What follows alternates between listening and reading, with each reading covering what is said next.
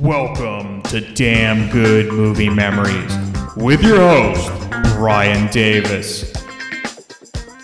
This podcast is the cure for your long commute and super boring workday.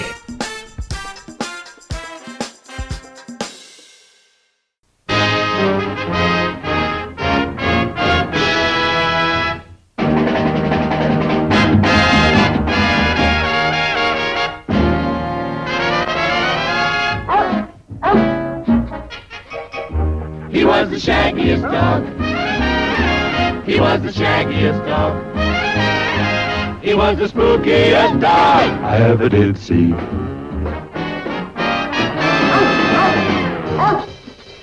Go on, get out of here. Go on.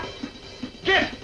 I saw that dog upon a stair. I looked again and he wasn't there. I looked once more and what did I see? That great big shaggy dog.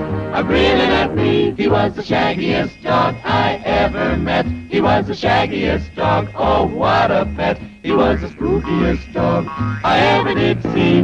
How do I know? Well, give a listen to me. He was the shaggiest dog. He was the shaggiest dog. He was the spookiest dog I ever did see. How do I know? Well, give a listen to me.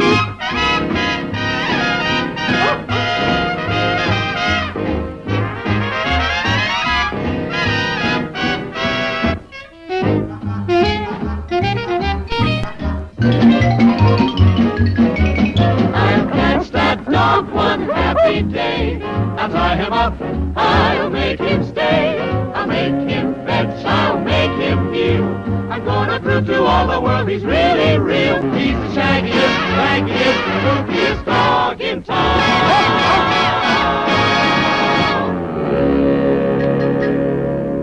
Hey there, it's Brian Davis, and for this week's episode, we're going to talk about the original Shaggy Dog from 1959. Now, the studio was Disney slash Buena Vista Distribution. The release date was March 19th, 1959. The running time was 104 minutes, and it was in black and white. Later on, it was colorized, but let's just ignore that. The budget, well, it was less than 1 million. That's what I could find. And then the box office was between 25 and 29 million, which today would be close to 400 million dollars. It was a it was a huge success. It was in the top five of top grossing films of 1959. The Shaggy Dog was at the time the most profitable film produced by Walt Disney Productions, which influenced the studio's follow up live action film productions instead of settling for TV. Leonard Maltin from the Classic Movie Guide gives it two and a half out of four stars. His quick little synopsis is Disney's first slapstick comedy has fine fantasy premise about a boy who turns into a sheepdog through an ancient spell, but has a sluggish script. Some good gags, but not up to later Disney standards. Jack Albertson has a bit part as a reporter. Rotten Tomatoes gives it 67% fresh from 18 reviews. Now, I'm not sure if I saw this on TV or if my mom rented this on VHS for me as a kid, but the original Shaggy Dog is one of my favorite non animated Disney movies. I always enjoyed Fred MacMurray movies and I love dogs, so it always sounded like a winner to me. I always liked the classic monster movies and, and was especially fascinated about how the Wolfman would change from a human to a wolf before your eyes. And basically, you get to see the same thing with the original Shaggy Dog, but obviously, the outcome is not as terrifying.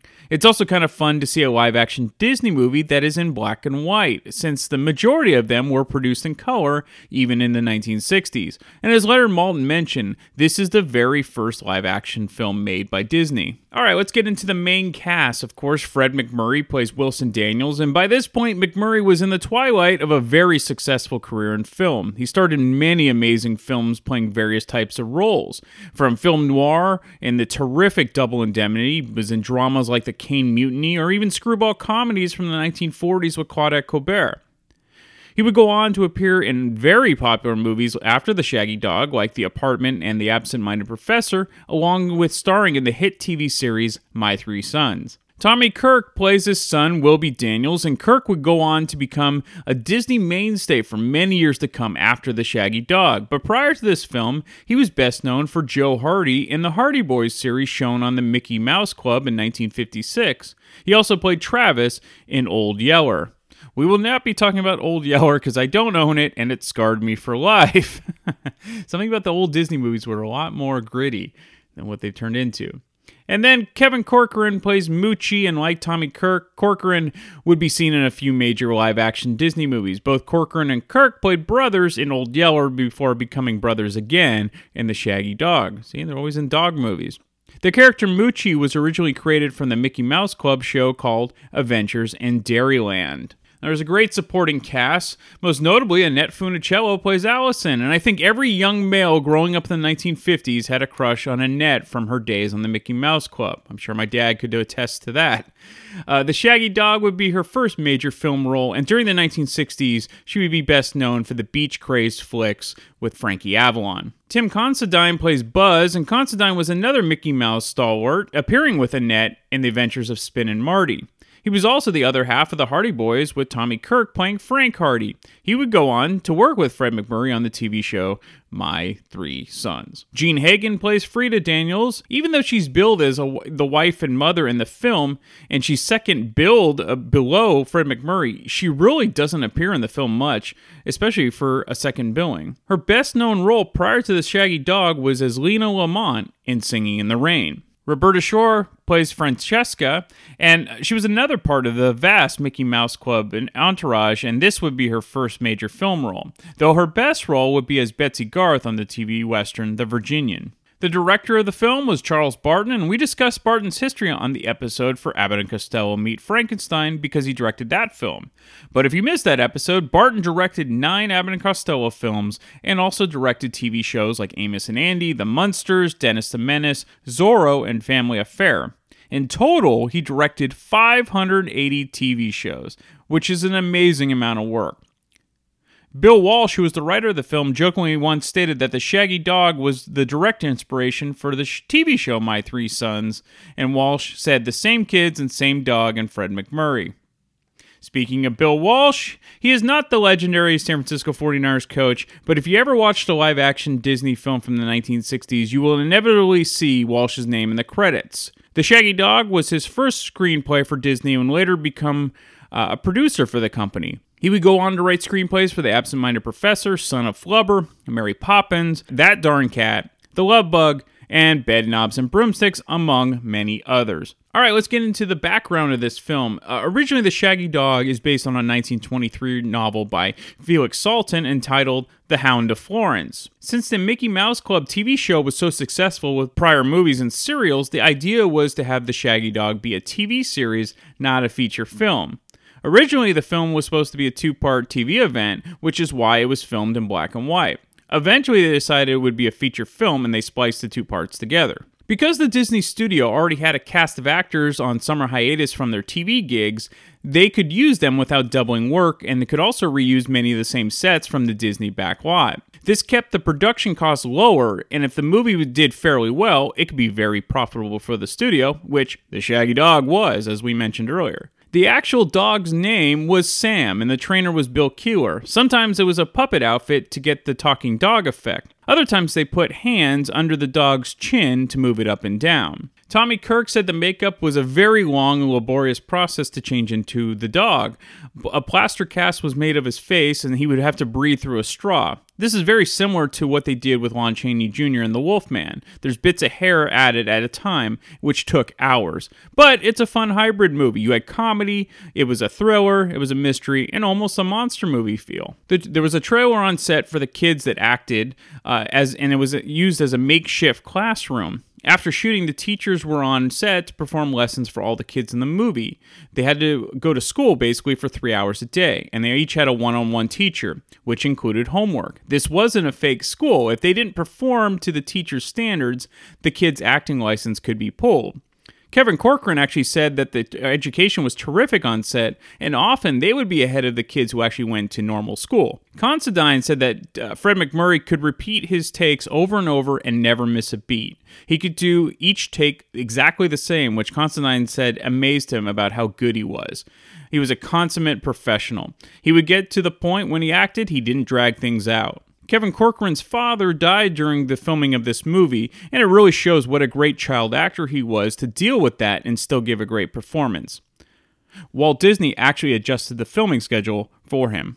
All right, let's just get right into the movie. So the intro is very much like a Doris Day and Rock Hudson comedy with, uh, you know, an upbeat song and an animated dog running about. The street that the movie takes place on kind of looks like the Leave It to Beaver neighborhood, and it may have well been. Fred MacMurray plays a father of two who hates dogs. This is likely because he's a mailman. His wife Frida, of course, is Jean Hagen, tries to calm him down from his irrational hatred of dogs, but it gets it's kind of a plot point throughout the film. Tommy Kirk, who's Wilby, plays his typical scatterbrained but well meaning Disney character. In this film, he actually starts by launching a rocket through his parents' house. They rigged the house to shake so it seemed like a real rocket was blasting off from the basement through the roof. There's a funny scene where Jean Hagen tells MacMurray to save something and he grabs a coffee pot. This would later this scene would later be a precursor to the Merlin Jones character that Tommy Kirk would play a few years later. Kevin Corcoran plays Moochie and he is playing Kirk's little brother. Moochie often steals the show in this movie. Then we see Annette Funicello as Allison. She plays Kirk's neighbor and his crush, though he has competition from his buddy Tim Considine, who is known as Buzz. They both are competing for Allison's affections. Buzz is very much like an Eddie Haskell character from Leave It to Beaver. He's like a little shit, but a kiss ass in front of adults. Buzz has a cool little hot rod convertible, and he really got to drive and peel out when they weren't filming. Then we get another character, and that is a new girl from France named Francesca, and that is Roberta Shore. And she moves into town, and the boys are just head over heels over her, much to the jealousy and rage of Allison. And much to the dismay of MacMurray, her family owns a big Brusselvian sheepdog. There's a funny line where Fred MacMurray says, How dare they bring a camel to this neighborhood? Francesca speaks seven different languages. The dog, which is named Chiffon, takes a liking to Wilby. The three go to a museum in which Francesca's father is donating artifacts to the exhibit. So while they're at the museum, Wilby separates from Buzz and Francesca, and they talk and he ends up talking to Professor Plumcutt, who tells him about shapeshifting from ancient times. You can see that where this is headed. Later, when he gets home, Wilby ends up finding a ring that accidentally fell in his into the cuff of his pants when he was in the museum. He discovers that it is an inscription that says "In Canis Corpore Transmuto," which he repeats like a chant and a mantra. And then, of course, he slowly turns into a dog. Now, I always loved this as a kid. It was kind of like, again, Lon Chaney Jr. turning into the Wolfman, but less terrifying.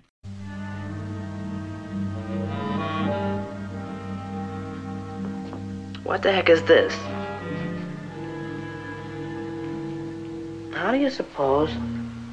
Oh, I know. I must have fallen in when I knocked over the professor's case.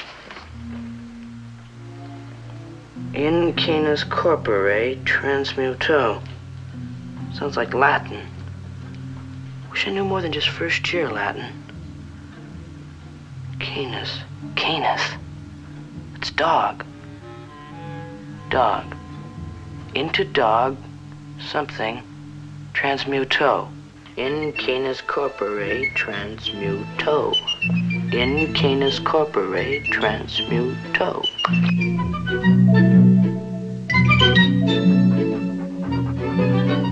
It's a transmuto, and away we go with the do-si-do. Wait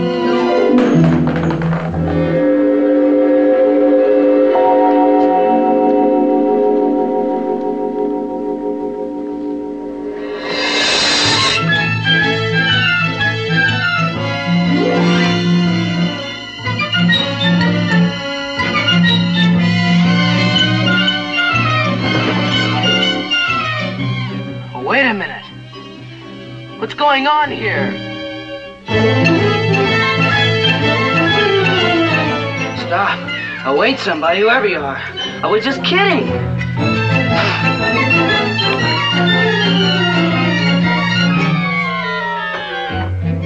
Wilby. Wilby, come on now. It's getting late.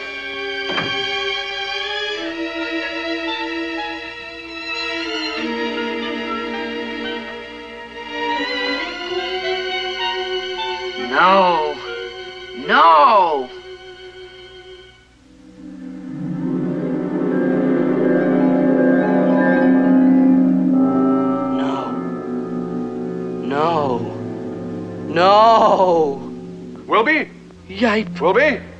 Oh. Wilby, come on up now. It's getting late. Okay, Pop. So first he kind of starts to almost have gray hair, and then his nose turns black, and then you see Chiffon disappear from Francesca's house and end up where Wilby is. The cool part, even back then, is that when Wilby talks, the dog's mouth moves. This was the fun part of the movie when Wilby has to avoid his parents when he's transformed into the dog. So he sneaks around and jumps out through the windows to see Professor Plumcutt at the museum. Personally, I like how the special effects are, and this is in the 50s. And as I've said in the past, people in charge of the movie special effects had to be much more creative than movie effects today. Everything is just a keystroke now. So which, you know, which is why all the movies today look the same and they're boring. They have no heart and human element anymore. I'll take cheesy, vintage special effects over CGI any day. At least back in the day, they had to put their creative talents into creating effects. There's an ongoing funny gag in which Wilby runs into a police officer played by James Westerfield when he's always on his beat and he's talking to the uh, his co-officer or his, his partner uh, who thinks he's going crazy because he keeps seeing a dog that isn't there. Later on, Wilby calls his dad from a phone booth, and of course, the officer just happens to be near a phone booth at the same time that he sees a dog talking on the phone. Westerfield's reactions are just great. Another funny scene I loved as a kid is where Wilby puts on his pajama and brushes his teeth when he's a dog. It even looks like his paws are moving up and down to brush his teeth. And then he gets into bed like a like a regular human. Then Moochie, who shares a room with his brother, discovers Wilby is a dog and is ecstatic. Moochie actually has some of the funniest lines in the films, like, "Do you think Pop will let me keep you, Wilby?"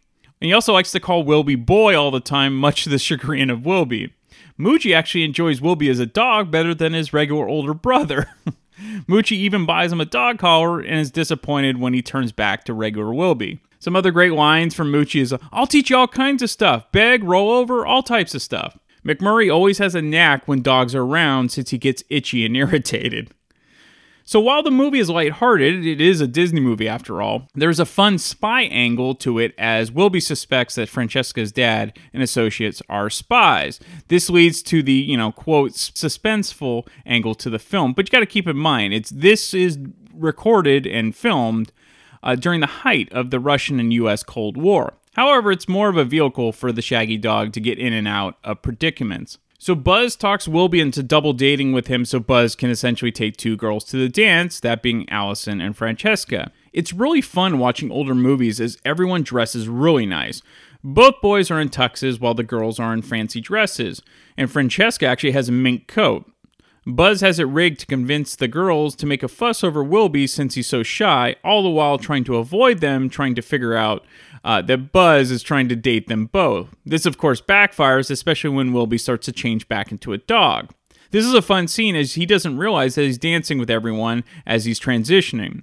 Moochie, of course, is thrilled and says, Gosh, Wilby, you know you're a lot more fun as a dog than my brother. Whoever trained the dog was amazing because the dog is just terrific with a variety of tricks and mannerisms, like the dog pushing a ladder or climbing through a window or into bed like a human. You truly thought it was Wilby as a dog. There's a funny gag that's kind of a reversal of a normal gag. So you see Moochie reading a Donald Duck comic book on the outside, but though he's really shielding a book from his father about how to train your dog. While Tommy Kirk is great as his dual role, Kevin Corcoran again really steals the show. The way he interacts with the dog is just perfect. There's a great funny scene where Wilby finally comes out to Fred MacMurray.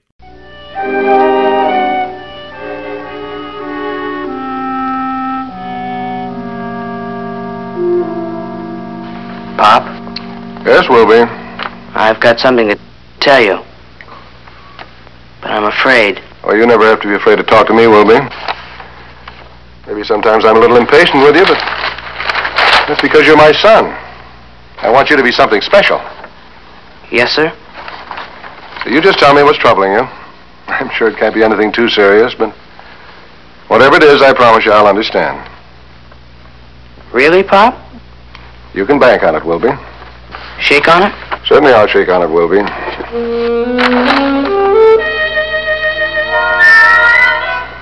No! Oh, that did it.